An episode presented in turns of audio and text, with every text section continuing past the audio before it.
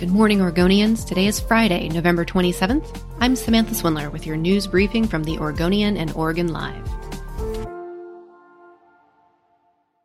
Officials with Oregon's Occupational Safety and Health Administration have fined a fitness business $90,000 for defying Governor Kate Brown's coronavirus order and remaining open during the current two week freeze.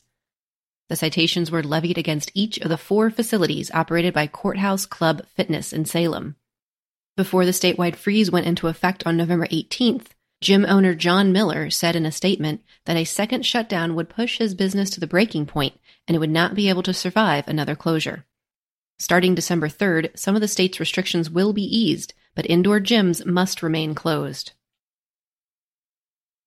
A protest on Wednesday night and early Thursday morning ended with the arrest of three people after Portland police said demonstrators broke windows and sprayed graffiti on a New Seasons market and several other businesses on Hawthorne Boulevard.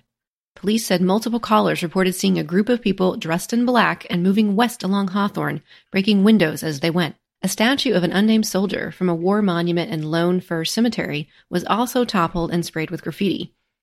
Officers said they found damage to at least 10 businesses on Hawthorne and estimated thousands of dollars in damage. Oregon reported 1,514 new coronavirus cases on Thanksgiving Day, just three cases shy of the record set earlier this week. There were also 15 new deaths on a week where the state has already broken its death record, tallying 21 deaths on Tuesday. The state's total COVID 19 case count since the pandemic began is now just over 70,000.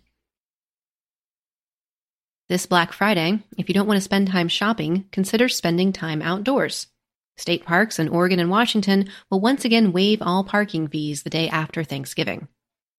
In Oregon, the free parking waiver will apply to 25 park sites that usually charge $5 per vehicle.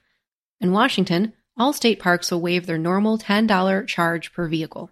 This year, park officials are asking people to respect public health precautions set in place to help stop the spread of the coronavirus.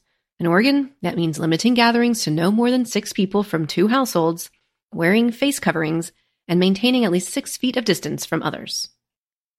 Thanks for listening. For more news, pick up a copy of today's Oregonian or head to OregonLive.com.